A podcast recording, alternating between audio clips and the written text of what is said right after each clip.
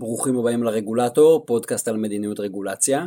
אני גיא, והיום נסכם את שנת הכהונה הראשונה של טראמפ, ונראה מה קרה בארצות הברית בשנת 2017. הנשיא טראמפ עושה המון כותרות צהובות, אבל הוא גם ביצע מהלכים דרמטיים של מדיניות רגולציה ב-2017.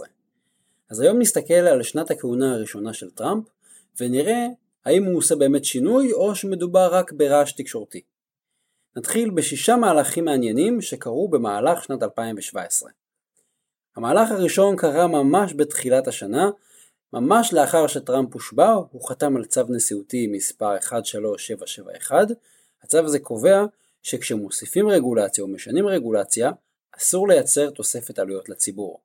לכן כל עלות של רגולציה חדשה מחייבת ביטול של עלויות קיימות באותו סכום לפחות. זה אומר שכל שינוי ברגולציה לא יכול להסתכם בתוספת עלויות. המהלך השני קשור לאג'נדה הרגולטורית. מאז 1978, הממשל האמריקאי מפרסם פעמיים בשנה אג'נדה רגולטורית. אך פעם אחת בסתיו, פעם שנייה באביב. האג'נדה הזו מחייבת. מופיעים בה כל השינויים שמתוכננים ברגולציה. ואסור לבצע שינוי רגולטורי שלא מופיע בה, אלא באישור ה-OMB, שזה גוף בקרה של הבית הלבן. הנקודה השלישית קשורה לאותה אג'נדה.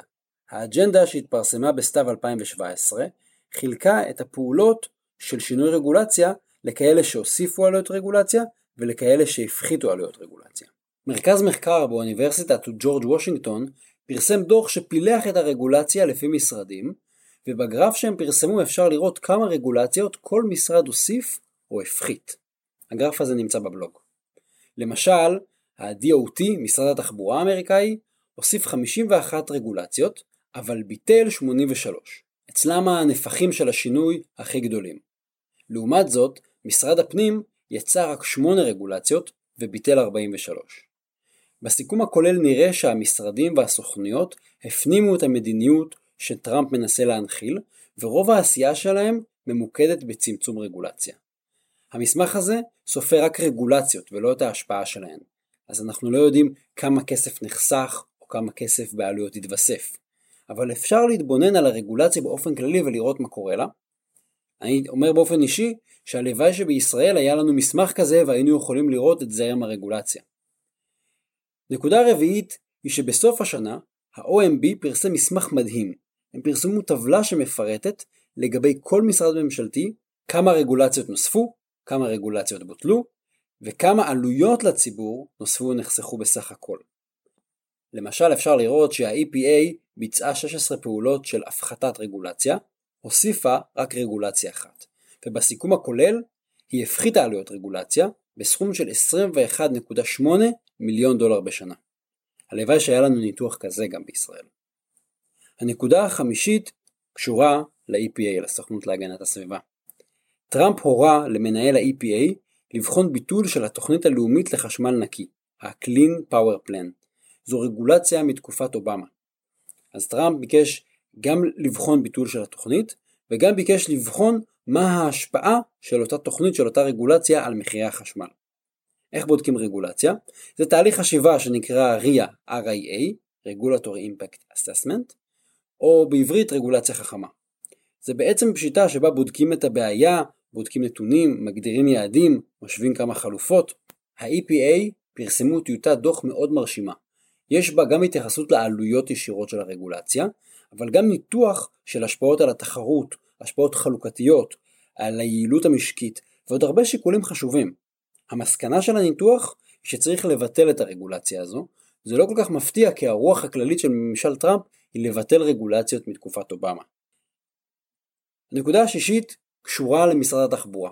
אומרים שהזינוק הטכנולוגי הבא יהיה בתחום התחבורה. אז בספטמבר 2017, משרד התחבורה האמריקאי החליט לסייע לתעשייה ופרסם קווים מנחים לא, לא מחייבים, קורא לזה voluntary guidance, שכוללים את המדיניות של המשרד לגבי רכבים אוטונומיים. זה מהלך מאוד מאוד חשוב כי הוא מספק ודאות ובהירות ליזמים וגם לחברות שחוקרות ועושות ניסויים בטכנולוגיה חדשה. הן יודעות לאן משרד התחבורה מתכנן ללכת. אז אלה היו שש נקודות, בואו נסתכל עכשיו על טראמפ בהשוואה לנשיאים אחרים. האם טראמפ באמת עשה שינוי, או שהוא בעיקר עושה רעש וצלצולים? לפי המספרים היבשים, בהחלט נראה שבשנת 2017 טראמפ יצר שינוי מגמה. ניתוח שבוצע על ידי מרכז מרקטוס באוניברסיטת ג'ורג' מייסון בדק את כמות הרגולציה שהתווספה בשנת הכהונה הראשונה של כל הנשיאים. הניתוח בוצע באמצעות ניתוח טקסטואלי NLP, זה בעצם מחשב שסורק את כל הוראות הרגולציה ומחפש ביטויים מילוליים שמבטאים או איסור או הגבלה. הוא מחפש מילים כמו must או shall או forbidden ואז הוא סופר אותם והוא משווה את מספר האיסורים והמגבלות בין כל נשיא. אז הם הכינו גרף שמסתכל על השנה הראשונה של הכהונה של שורת נשיאים. ואנחנו בעצם משווים כמה תוספת של הוראות רגולטוריות כל נשיא הכניס בשנה הראשונה שלו כדי להשוות לטראמפ, לשנה הראשונה של טראמפ. אפשר לראות שאצל נשיאים כמו קרטר, רייגן וקלינטון, בשנה הראשונה נוספו בערך 4% מגבלות ביחס לכלל הוראות הרגולציה. אצל בוש האב ואובמה נוספו בערך 2% בשנה הראשונה. אצל טראמפ נוספו רק 0.6%. הנשיא שהכי קרוב אליו, ג'ורג' בוש הבן, יצר בשנה הראשונה כמעט פי שלוש איסורים.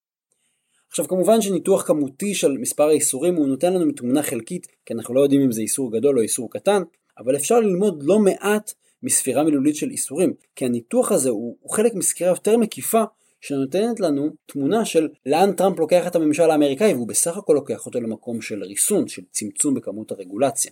אם זה טוב או רע תחליטו בעצמכם. אנחנו מקבלים תמונה דומה גם מנתונים שאספו באוניברסיטת ג'ורג' וושינגטון. הם מצביעים על כך שבתקופת טראמפ יש שינוי מגמה בהיקף הרגולציה הכללי. הם בחנו כמה רגולציות משמעותיות יצר כל נשיא.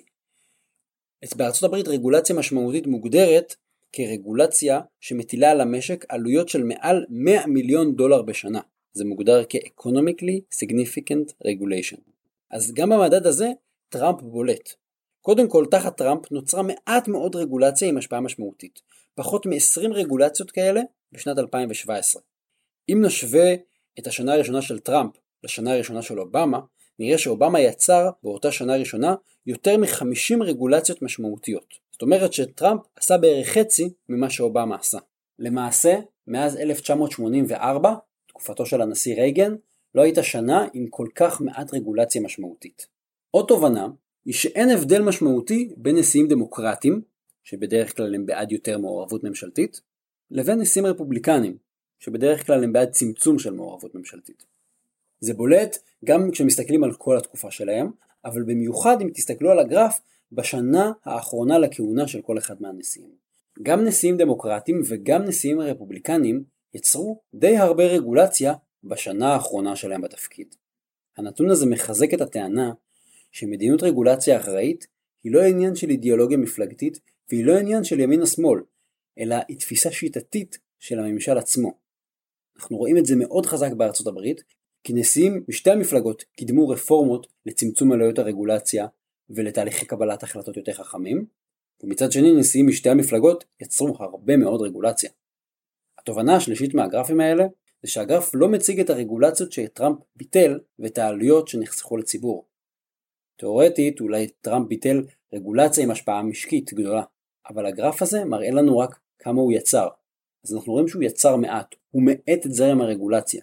אנחנו לא יודעים אם הוא ביטל רגולציות קטנות או רגולציות גדולות. לסיכום, אם מסתכלים על 2017 בארצות הברית, נראה שבהחלט יש שינוי מגמה וגם שינוי בתרבות ובשיח.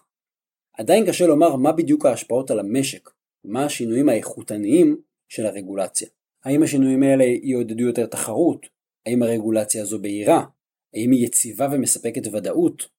כל זה אנחנו לא יודעים. בשביל זה צריך לצלול ממש לתוכן של הרגולציה, וגם להמתין ולראות את, את התוצאות בפועל. אבל אין ספק שטראמפ משנה את איך שהמערכת עובדת, ובתקופה שלו נוצרת פחות רגולציה ופחות רגולציה גדולה, וגם מצמצמים ומבטלים רגולציות שהיו קיימות בעבר. תודה שהאזנתם לעוד פרק של הרגולטור, כדאי לכם לעשות מנוי באפליקציות השונות, בספוטיפיי, באייטיונס, בגוגל פודקאסט ובאחרות, ככה לא תפספסו פרקים שייצאו בעתיד. אתם מוזמנים לעקוב גם אחרי הבלוג ולעקוב בפייסבוק. תודה רבה לסוניק פורמט על עריכת הסאונד, התכנים משקפים את דעותיי בלבד.